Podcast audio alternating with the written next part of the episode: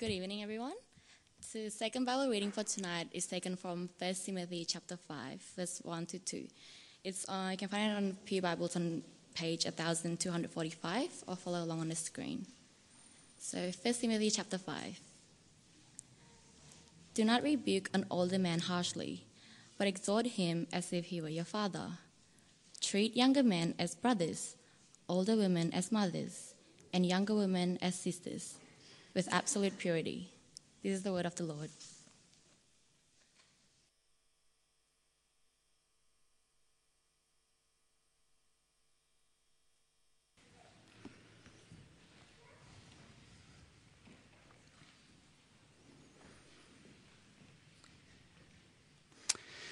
Well, friends, we're going to be looking at this topic. This topic, in fact, builds on what we've been looking at in this series already. So, we've been looking at already uh, gender, marriage, uh, sex, which was last week, and this really builds on it. So, if you are visiting us tonight, it might be worth you, uh, if you have time, you can listen to the talks online. It'll, it'll, help flesh out some of the stuff I'll talk about tonight as well.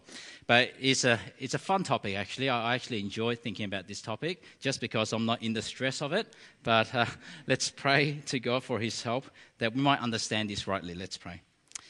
Heavenly Father, we thank you for your kindness to us in giving uh, your teachings to us on how we are to relate as men and women uh, inside of marriage and outside of marriage. We pray for much clarity needed on this topic today, and we pray this in Jesus' name.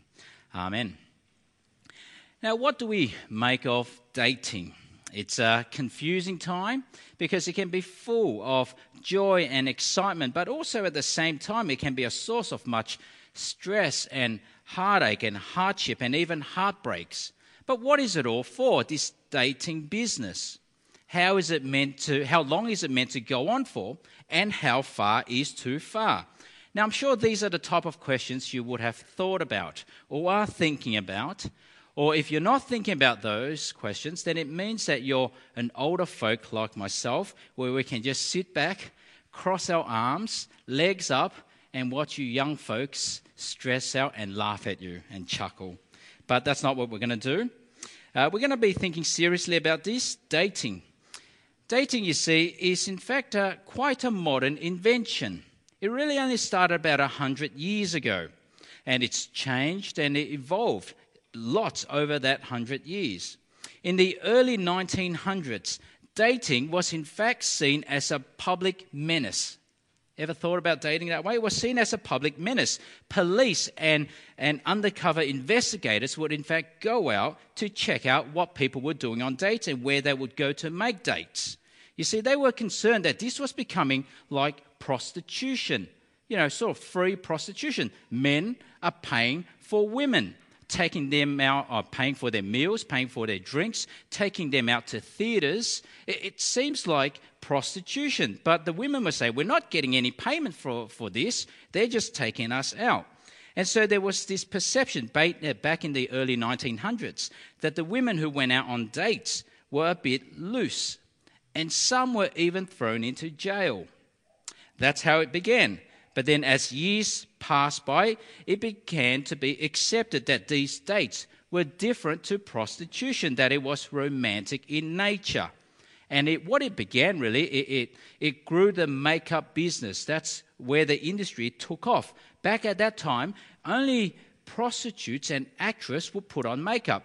But then women were starting to put on makeup, and the makeup industry took off. Then we get to the 60s where there is this free love game do anything, be anything. And then today, there is this no strings attached hookup culture. It's changed a lot over those years.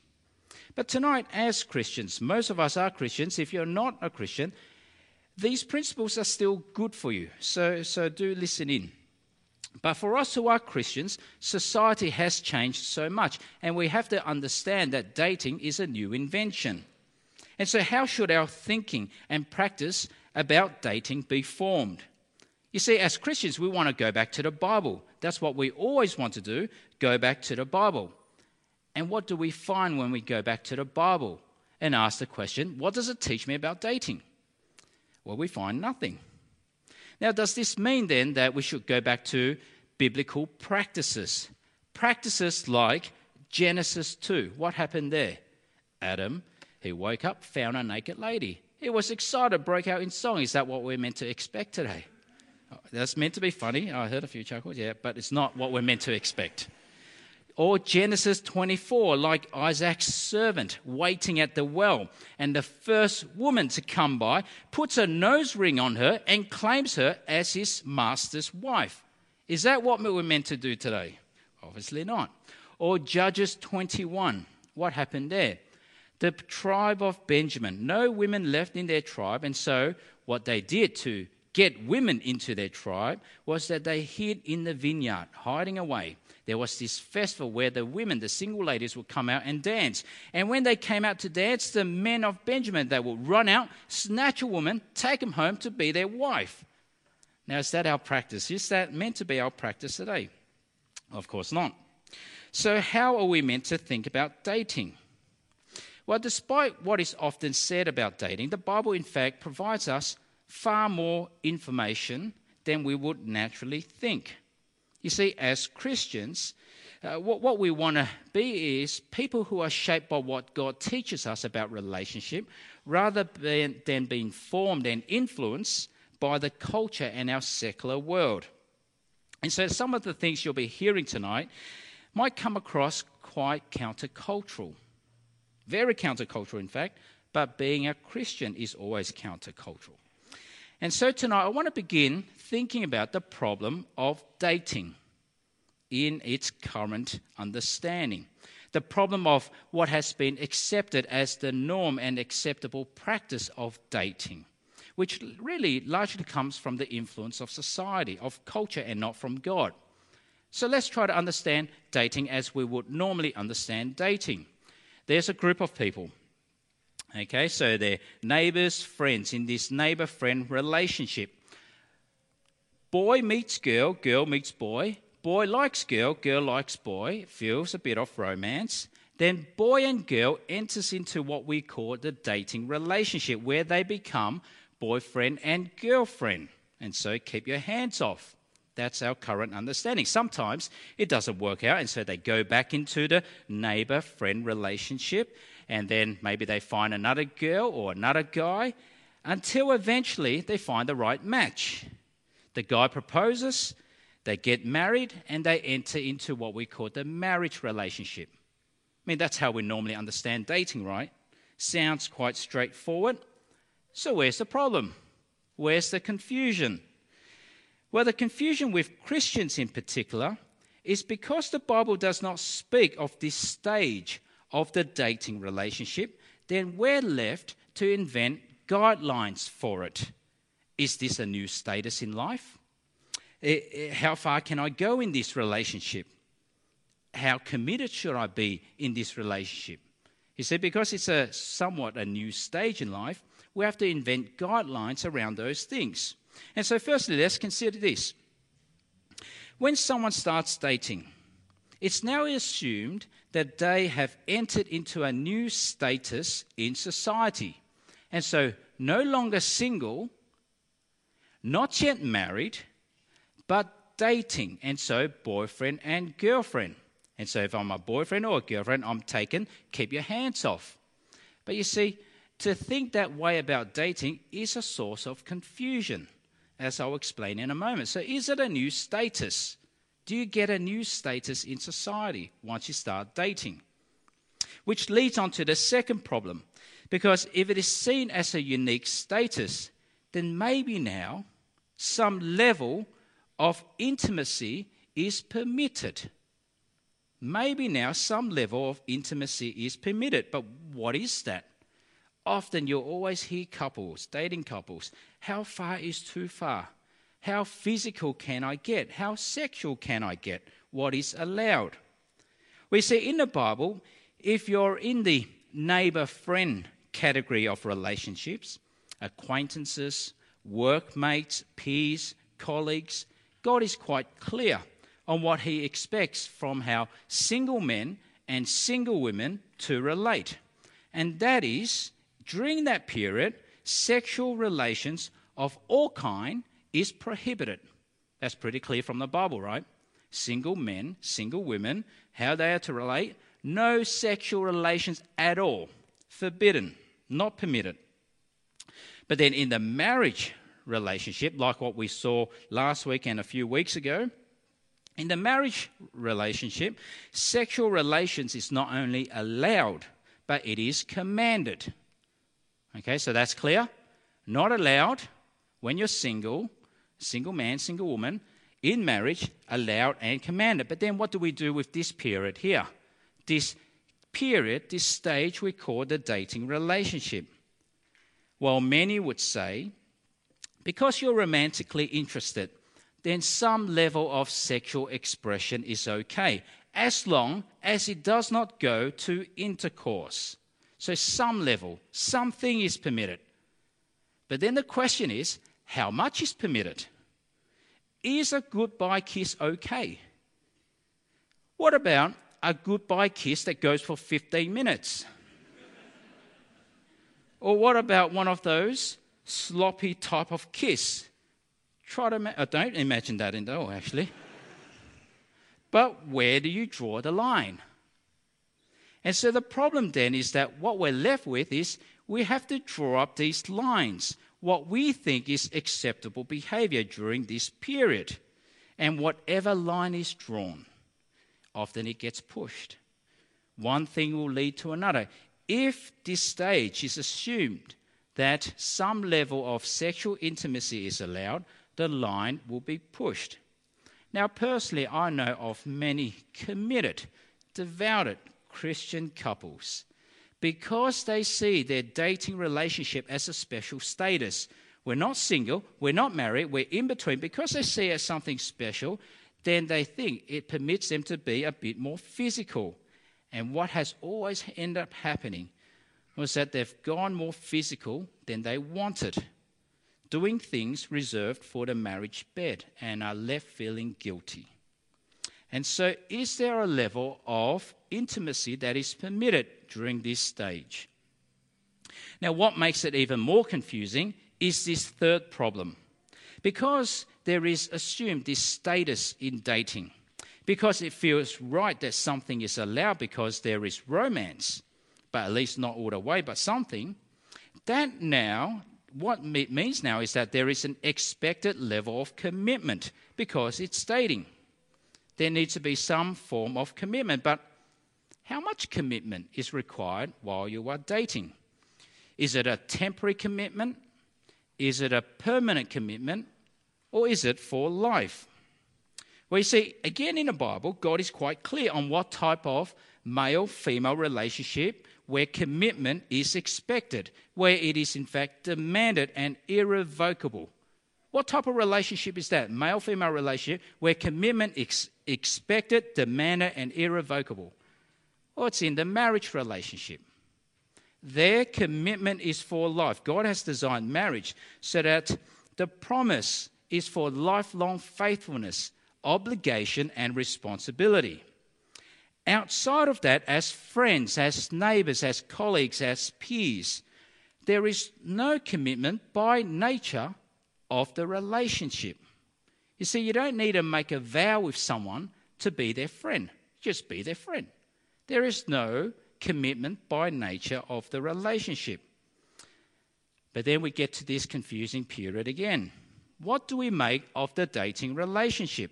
It's in between should there be a level of commitment now? But then, how long should that commitment be for? Is it for life? Well, it can't be for life because then that's just like marriage.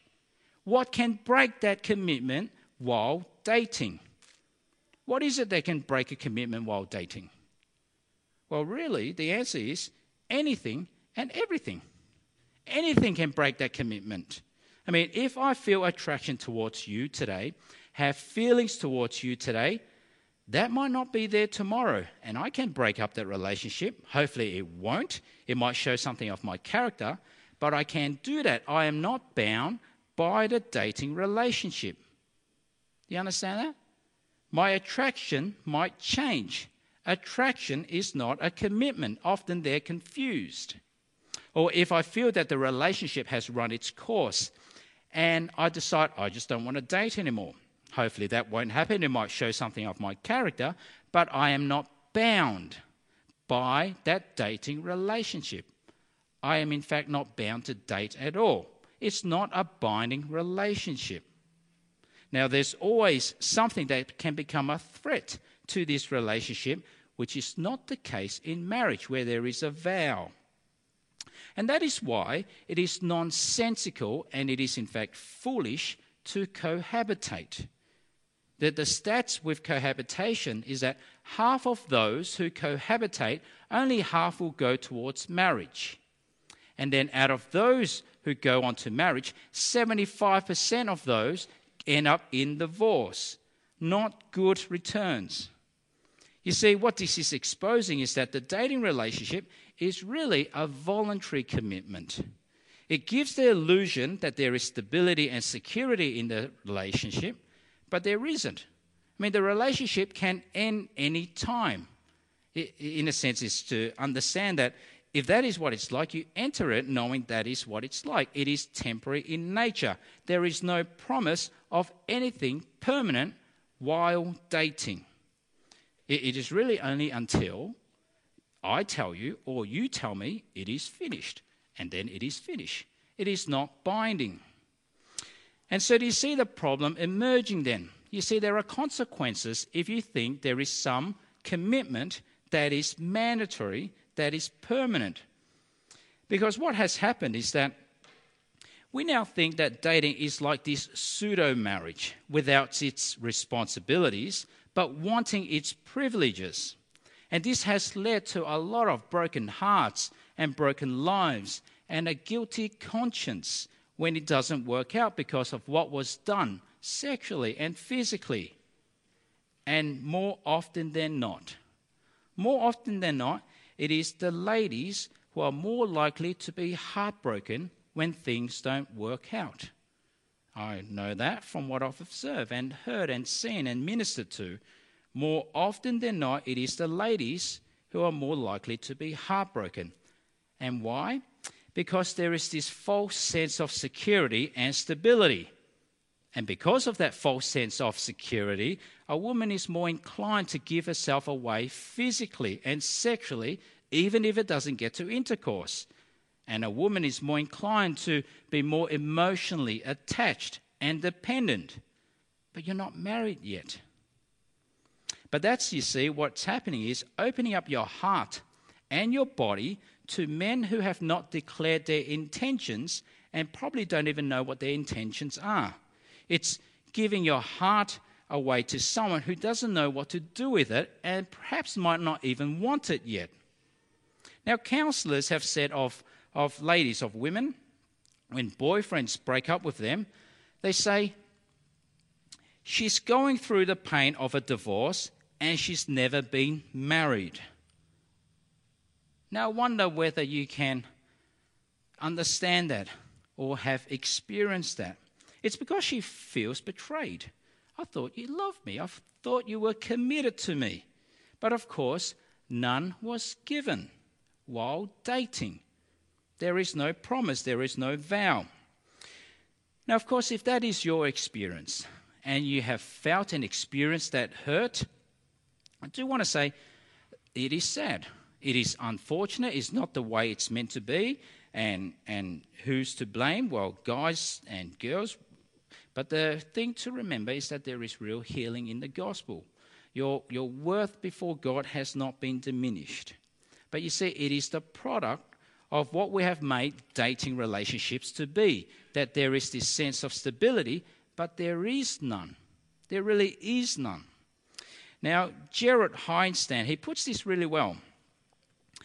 He says this, and it's in this book, which I recommend to all of you to read all of you single, dating, to read. And he says this. It, it, the book title and, and details are on your outline as well. He says this. We seem to be unknowingly taking out of both sides, talking out of both sides of our mouths, using words such as commitment and trust, while at the same time acknowledge the freedom to break that commitment and trust at any time for any reason. You see how inconsistent it is? to talk about commitment and trust, but you can break that any time for any reason.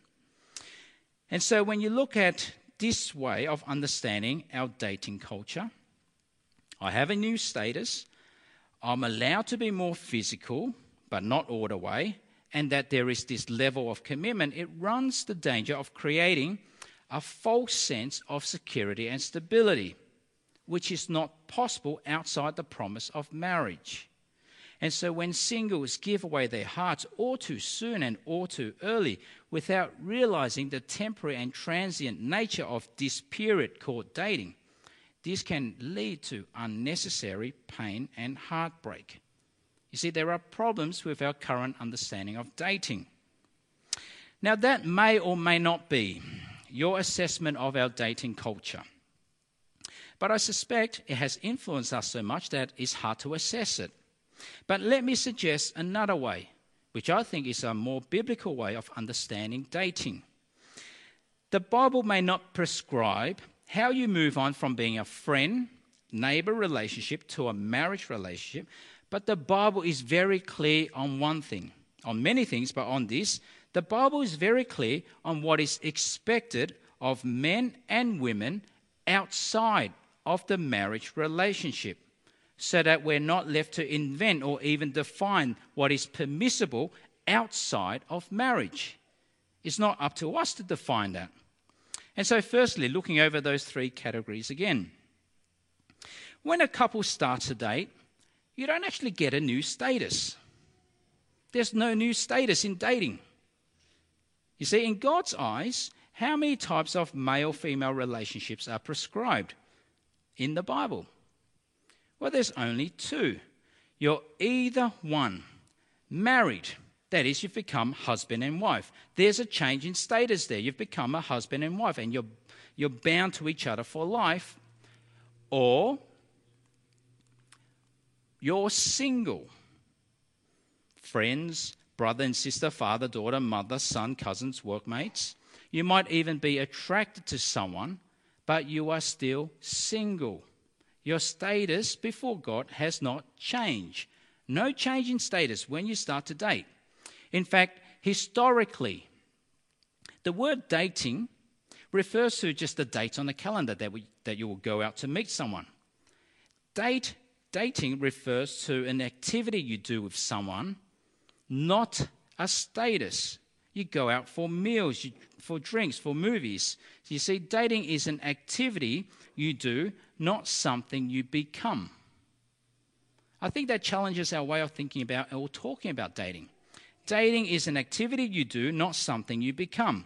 You see, when we make well, when we make it into its own status, then we have to legitimize it by giving boundaries on what we think is okay within that boundary. But when you understand that your status has not changed when you date, you remain a single person before God, then how you relate to your neighbor, to your friend, is clearly defined by God. There's no confusion there. It's really just a subset of the neighbor friend relationship.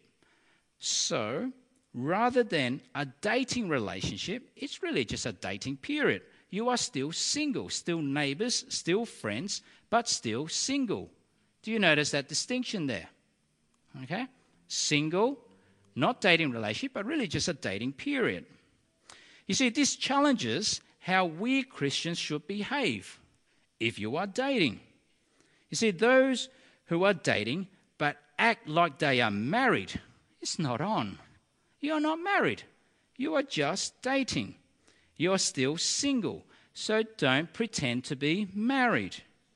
Don't always have to be together and do things together. Even if you are married, you don't have to always be together and do things together. I mean, it, the, the whole idea of marriage is not to be inward looking, but to be outward looking as well, as you love and serve those outside the marriage. Even more so for dating, you're not meant to be just gazing into each other's eyes while those around you just look at you and watch at you with disgust or embarrassment. Some might not feel that way. Some might think, oh, that's cute and romantic. But some of us feel, oh, that's disgusting. But anyway, you see, you don't always have to be together because you are still single. You have no new status. Don't always have to sit together. I mean, hugging and kissing, you have to think about those things, whether they're things that will make those around you comfortable. Now, let me ask you this Have you ever seen me hold Yvonne's hand? We're married. I think she loves me and I love her too. But have you ever seen us hold each other's hands, walking around church, down the aisle, up the aisle? Why? Is because we don't, we're thinking about those outside. And so when you are dating, don't pretend that it's marriage because it's not. You're still single. Because what you do then is that you make it such an exclusive thing, but you are still single. Do not elevate it. Dating is an activity you do, not a status that has changed. Your status before God is that you are still single. Far healthier to think about dating in that way. And so this brings us to the next point, and that is there is now far greater clarity when it comes to sexual purity. Sexual purity is not optional. How intimate can I get with someone I'm dating? How far is too far? How sexual can this relationship be? I mean, to ask that question in the first place is really to behave like a Pharisee. How, how much can I get away with? How close to the line can I get to without crossing? Or really, it's a question about how much sin can I get away with? You see, whether you have a romantic interest in someone or not, you are still single in God's eyes not yet married. And so, how do you think you must behave and treat each other? We think it's confusing, but the Bible is not confused about this. God is not confused about this. Is something permitted just because you like each other? Well, the Bible is very clear on this.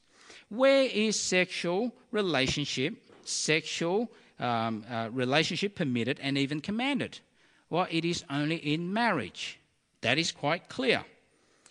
So, what is allowed or permitted during the dating period? Remember, it's not a new status. You are still single. So, what is permitted during the dating period? Well, nothing, because it is outside of marriage. It is outside of marriage. God has clearly defined that for us. We're not, not needing to create and invent our own lines and boundaries. And so, what does that mean? What that means then is that all sexual activity, all sexual activity, is reserved only for the marriage relationship. There is no taste of it before that. And so, if it is sexual in any way, in nature, while dating, it is a clear no. It is that clear. I'm not confused. The Bible's not confused. And so it, it, it might mean verbal things, the seductive words. That's not for the dating game, that's reserved for marriage. Or it could be the visual thing, seeing each other, seeing flesh. That's not for the dating time, that's for marriage. It could be visual, imagining things you shouldn't. Or, of course, it can be physical. That is all reserved for marriage. And so, all forms of sexual arousal and stimulation to the mind, to the heart, and to the flesh is reserved only for marriage. And so, how do you test if it's, if it's sexual? Well, the way you can work it out is this if you are dating, just imagine that my eyes are always gazing. I'm always watching, always seeing, seeing what you're doing. Would you still do it? Would you be ashamed? Will you go on doing what you're planning to do? I mean, you're at the couch watching the TV, but I'm watching at you. You're in the car, in the car park, having a nice chat. You're talking to each other, looking to each other. I'm looking at you. You're at the movies, watching the cinemas. I, I'm not worried about the cinema. I'm looking at you. I mean, that's what I'll do one day with Esther and spy cameras everywhere. But of course, worse than me looking at you, God sees everything, doesn't He? So would you still do it? That is the test. If it's sexual in flavor in any way, that is only for marriage. We can't think that there is this new category where we invent what is okay in this category. If it's sexual in any way, that is only for marriage. But here's a better test. And I reckon this is pretty easy. 1 Timothy chapter 5 verses 1 to 2. treat younger men as brothers, older women as mothers, and younger women as sisters with absolute purity. Not some purity. Not depends on whether you like the person or not. Absolute purity. Is that clear? It is really clear. God is clear. And so, if it is something that you will not do with your brother or sister, a blood relative, if it's gross to give a goodbye kiss that lasts 15 minutes to your brother, you probably don't do it.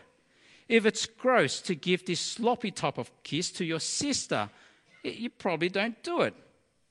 Then you don't do that with your boyfriend or girlfriend, unless that's what you actually do with your brother or sister. And that's weird, and we need to have a chat. but you see where the line is drawn, where God draws the line. God doesn't draw the line at intercourse, He draws it way back. If it's sexual, that's where the line is drawn. If it's stimulating, arousing, that is where the line is drawn. And if you are a Christian, this is even more true. Your brothers and sisters in Christ. You're not brothers and sisters in this dating stage of relationship. You're brothers and sisters in Christ. So treat each other with absolute purity. You see, it is when those dating don't take this seriously, it leads to feelings of betrayal and heartbreak when things don't work out. Always leads to heartbreak, and it takes a long time for that heartbreak to mend. But if I think about this, far more significant, not just the consequences, if this is what God says, then it is in fact immoral to cross that line.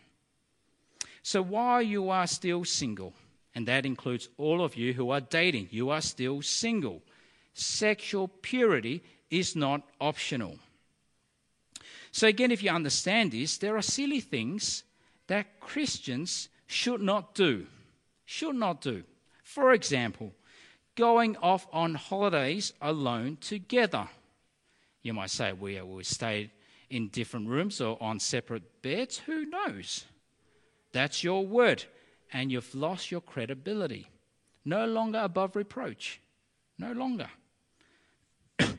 or you're spending lots of time alone lights off in the bedroom. Well, what that shows is that you've compromised yourself and your special friend. But what's the alternative like? Well, say Jack and Jane in this dating period. They're very clear as Christians that they are still single before God. It's not this new category of relationship where they have to work out what the boundaries are. They are still single before God.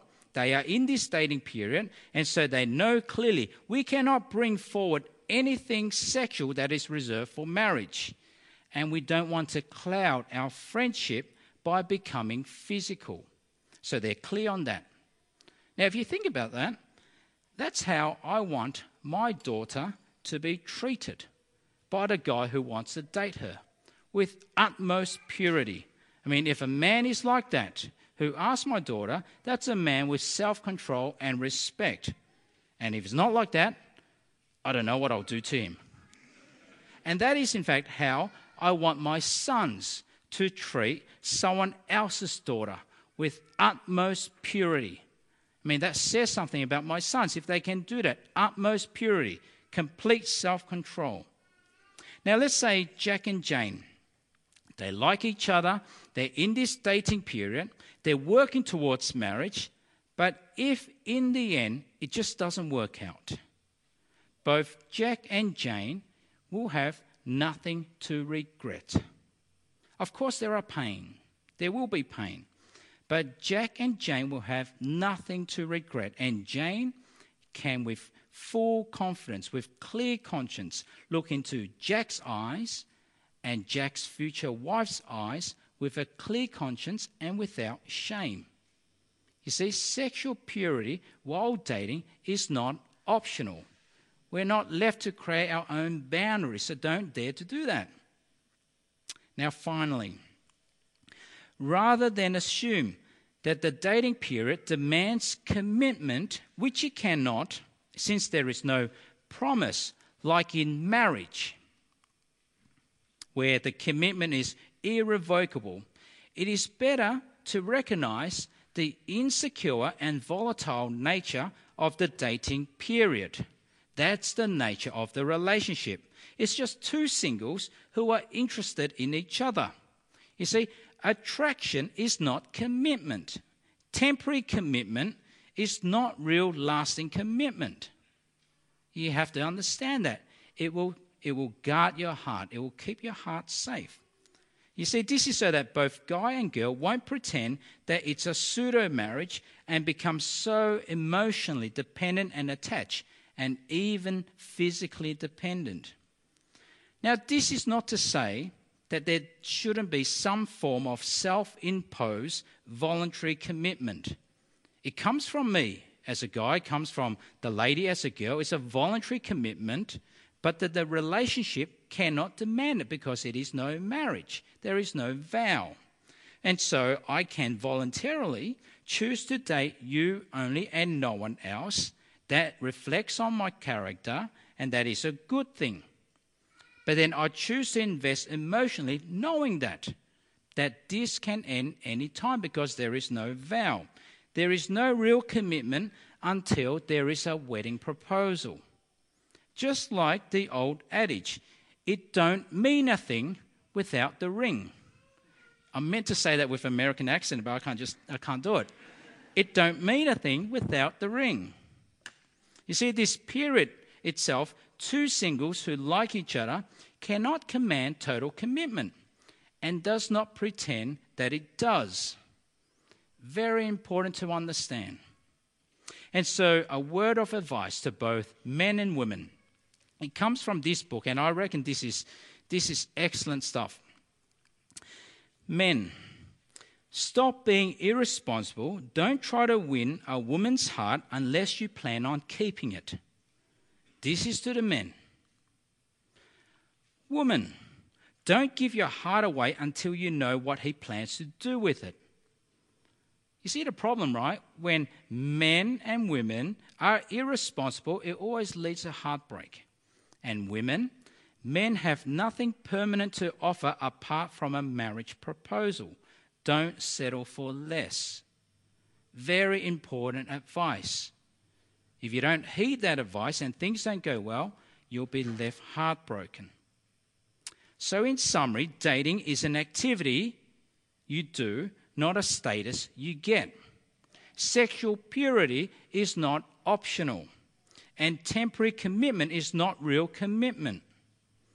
And so, hopefully, that gives a bit more clarity on how we're meant to understand this dating period. But now that we've, we've understood that, I want to leave you with two principles for dating principles I wish I was taught when I was a teenager. Principles I wished I was taught when I started dating. And so these are principles I've learned from my mistakes, but things which I think captures the wisdom of scripture. And they are these two principles. Date only when marriage is in view. And the second, date only when marriage is in reach. I mean, this is what I'll be teaching my kids. Not yet. They're way too young. Maybe when they're 25 or 30, when I allow them to date, I'll tell them this. But these are the two principles I'll be teaching my kids. You date only when marriage is in view. You see, you don't date to find a girlfriend, you don't date to find a boyfriend, but you're dating to find a wife or a husband. Otherwise, you're playing with hearts you're playing with lives, and it is irresponsible. And so, you're, if you're out only wanting to find a girlfriend or boyfriend, what it shows about you is that you are still too immature to date. Dating is not for fooling around, it is for marriage, and marriage is for keeps. And so, if dating is for marriage, then the things you should be looking for in a person is what will make not a good boyfriend or girlfriend, but what will make a good husband or wife. And so, what this means then is that if you are a Christian, if you're not a Christian, doesn't really apply, but if you are a Christian, The Bible is pretty clear on who you can marry. No confusion here. 1 Corinthians 7 A woman is bound to her husband as long as he lives. But if her husband dies, she is free to marry anyone she wishes, but he must belong to the Lord. If you are a Christian, it is only moral, not just good, only moral if you marry another Christian. It makes perfect sense and it is also for your good. You see, marriage is difficult enough when two Christian sinners try to live together for life. It is hard enough. But how much harder when one loves the Lord and wants to serve Him wholeheartedly, but the spouse either doesn't care about this king, this God, or even hates this Lord.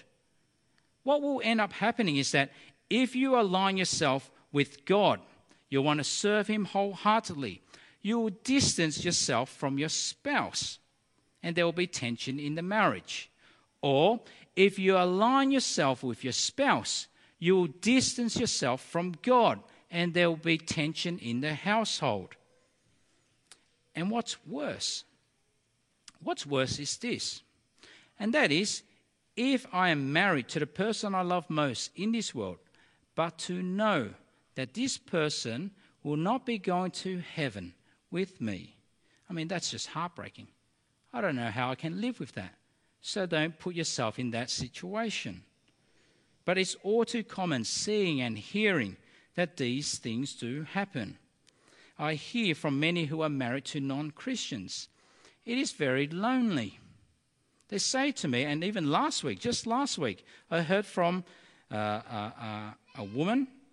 She said it feels like being a single parent. She's married, but she said it feels like being a single parent because she takes her kids to church alone, prays with the kids alone, disciple the kids alone. It's a lonely spiritual walk.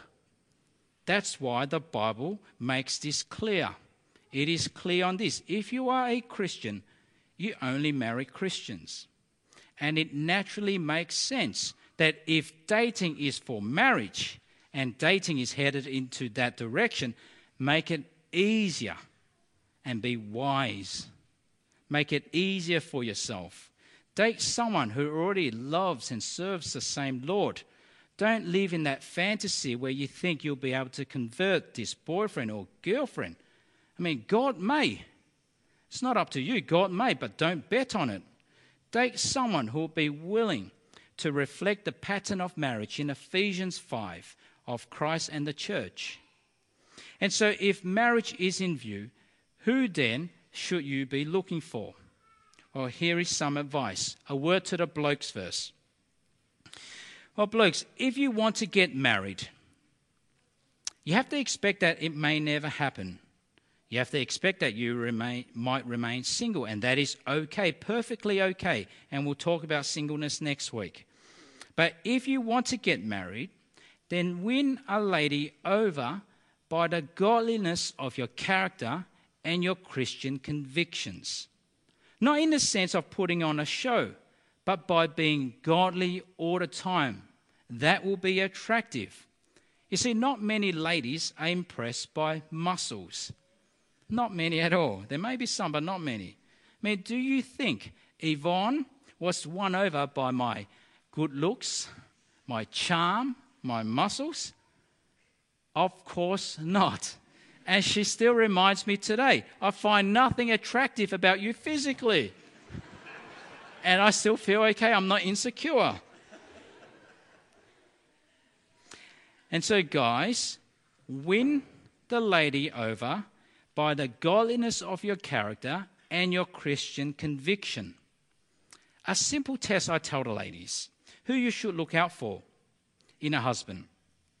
And that is if you blokes can't even manage to do a simple thing, like turning up to church on time or even early, it does not give much confidence in your responsibility to look after a family and to lead it spiritually. If you can't even do a simple task, what, what confidence is there that you can lead a family? But if you are on time, This is just a simple test I, I tell the ladies. If you're on time, always there, always willing and wanting to serve, always wanting to care and love at your own cost, that is very attractive to a lady. Win a lady over by your character and your Christian convictions. Second, also to the blokes, don't go out hunting and thinking that you need to find this someone who will be this awesome match for you. And don't even think about finding the one whom you think God has set aside for you. That's just not how it works. Rather, the way you decide is not whether she is right for me. The way you wisely decide is whether I'm right for her. You see, if marriage is in view, then I must consider can I be a husband to this lady?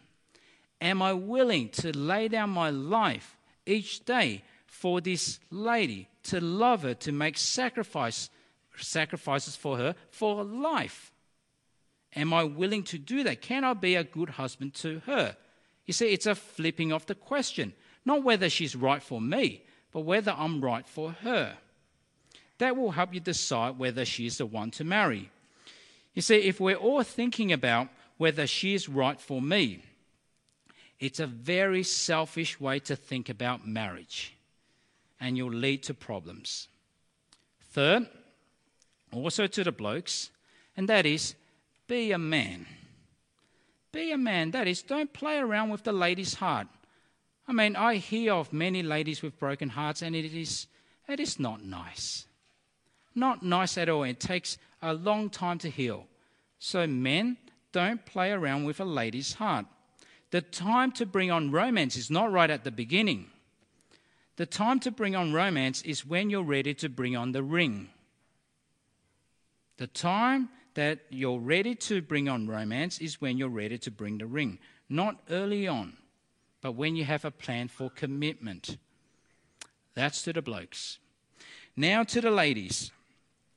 First, that is, if you want to get married, but you have to realize that you may never marry and you might remain single for life, and that is perfectly okay. In fact, that is, in fact, better, as we'll look at next week. But if you want to get married, likewise, win the guy over by your character, the beauty of your character. Do not rely on your outward beauty. If the only thing that a guy finds attractive about you is your outer beauty. Just let me be blunt, and that is, that is not safe. Not safe at all because there will always be someone who's more attractive than you. And your beauty, whether you realize this or not, will change with age. Some get more beautiful, but not always. Win a guy over by the beauty of your character. And what that means is that you'll be attracting the right type of guys. If you're only thinking about outward beauty, you'll attract the wrong guys. Win people over by your be- the beauty of your character. And second, that is just like with the guy, don't merely think, is he right for me? But whether I am right for him. You see, if marriage is in view, then I must consider can I be a wife to this man? Am I willing to respect this man? I have to show him respect if I will marry him. Will I be willing to submit to him as the God ordained head of the family? If I can't do that, then he's not the right guy. It might take some time to work out, but you do want to work that out. Can I be a good wife to him? That will help you decide whether he is the one to marry or not. And there's no need to wait around for a sign from God or a soulmate. God has given us biblical principles and wisdom on this, so use that wisdom. So, first principle date when marriage is in view. The second principle is this date when marriage is in reach. You want to get married, but also make sure it's also in reach. That is, you're close to being able to get married. You can be independent. You're, you're able to support a family. Only when it is in reach. You see, if, if, if I'm a 12 year old boy and I want to date, and I think I'm, I'm dating for marriage, But the reality is that my 12 year old sweetheart's not going to agree anytime soon and will be dating for at least 10 years or so, and that is just like playing with fire. The longer the period of dating, the, the more dangerous it becomes. And that's why in Song of Songs, we read this Do not arouse or awaken love until it so desires. You see, once love has been aroused, it wants to go somewhere. It's like lighting a fire, it wants to burn. And love wants to be properly consummated. But the dating time, that period, is not a time to touch that. It wants to be consummated. But if the dating period is a long time, that will put pressure on your heart and on your purity. And so I start dating when marriage is in reach, in view, and also in reach. To not do so is to play with fire, and someone is going to be burnt. You see, it's arousing romantic love in our hearts before our ability to properly consummate such love in marriage. And that's why only in reach. And so, in the end, I want to leave you with these two things. Guys, don't be so irresponsible to try to win a woman's heart before you know what you plan to do with it. That's for the guys. Girls, don't be irresponsible to give your heart away to a man who has not pledged to keep it. And that will keep both your hearts safe. Let's pray. Heavenly Father, we thank you for how you have designed us for relationship. But we thank you also for how you've made clear the boundaries for our relationships in marriage and outside of marriage. And we pray, Lord, that you might help those here who are dating to be wise and to conduct their friendship with utmost purity. We pray for all singles that all will trust in your good purposes, whether that might end up in marriage or not. And we pray also for your forgiveness for those who have failed. Help us to live lives now that are aligned with your wills for us in Christ. And we pray this in the name of Jesus. Amen.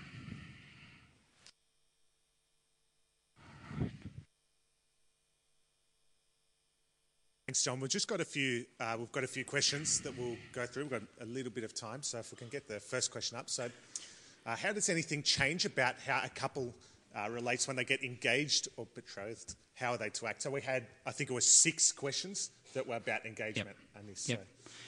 The difference with engagement and just the dating period is that now there is a proposal. And once the proposal is made, the period of engagement the period of engagement is really to organise the wedding, and hopefully that will be quick, won't be long, so that you're not extending the time where the fire is burning. So it is different because there is a proposal, which means there is now the intention. We're going to get married. It's going to be soon. Let's make sure it's not too long. So it is different, but then again, you're still single.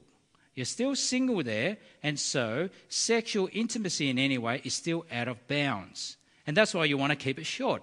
Now you know, we, we, we're going to get married, we can do all that, but we're still single. But what's different is that there is a proposal. And so, something we have to be careful with engagement is that engagement is no longer the time to vet each other out. That should have been done before engagement. Once you're engaged, it is a beeline to marriage, not, not to work each other out anymore.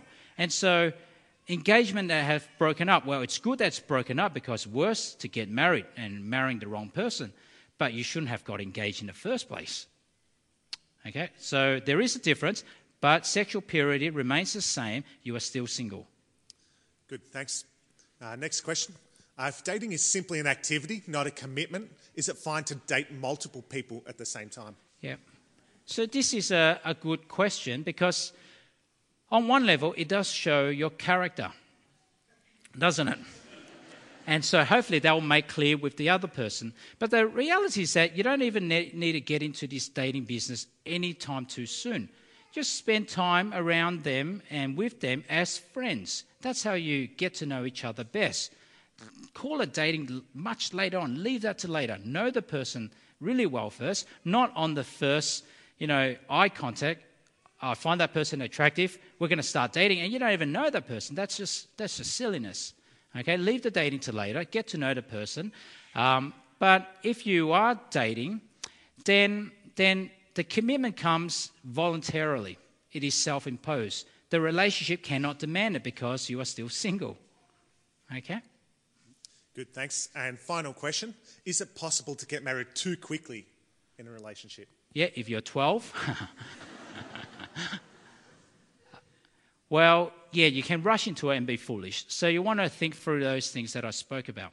Am I the right husband for that lady? Am I the right wife to that man? And the principles there are outlined in, in our marriage talk, how a husband and wife are to relate. So you need to know that, be serious and mature about that, and, and, and and if you know that, if you're actually mature, really mature Christian, you, you lived a while, uh, quite a while as a Christian, you've grown, you you love the Word of God, you're, you're keen about loving and serving God first, and both of you are like that, you can actually get married quite instantly, and that's fine because you have that commitment there and you know what the pattern is, and you'll work towards that with God's help. So it, it depends on the maturity. Excellent. Good. Thanks. I'm sure you might have lots more questions. We've got a lot of questions um, coming in.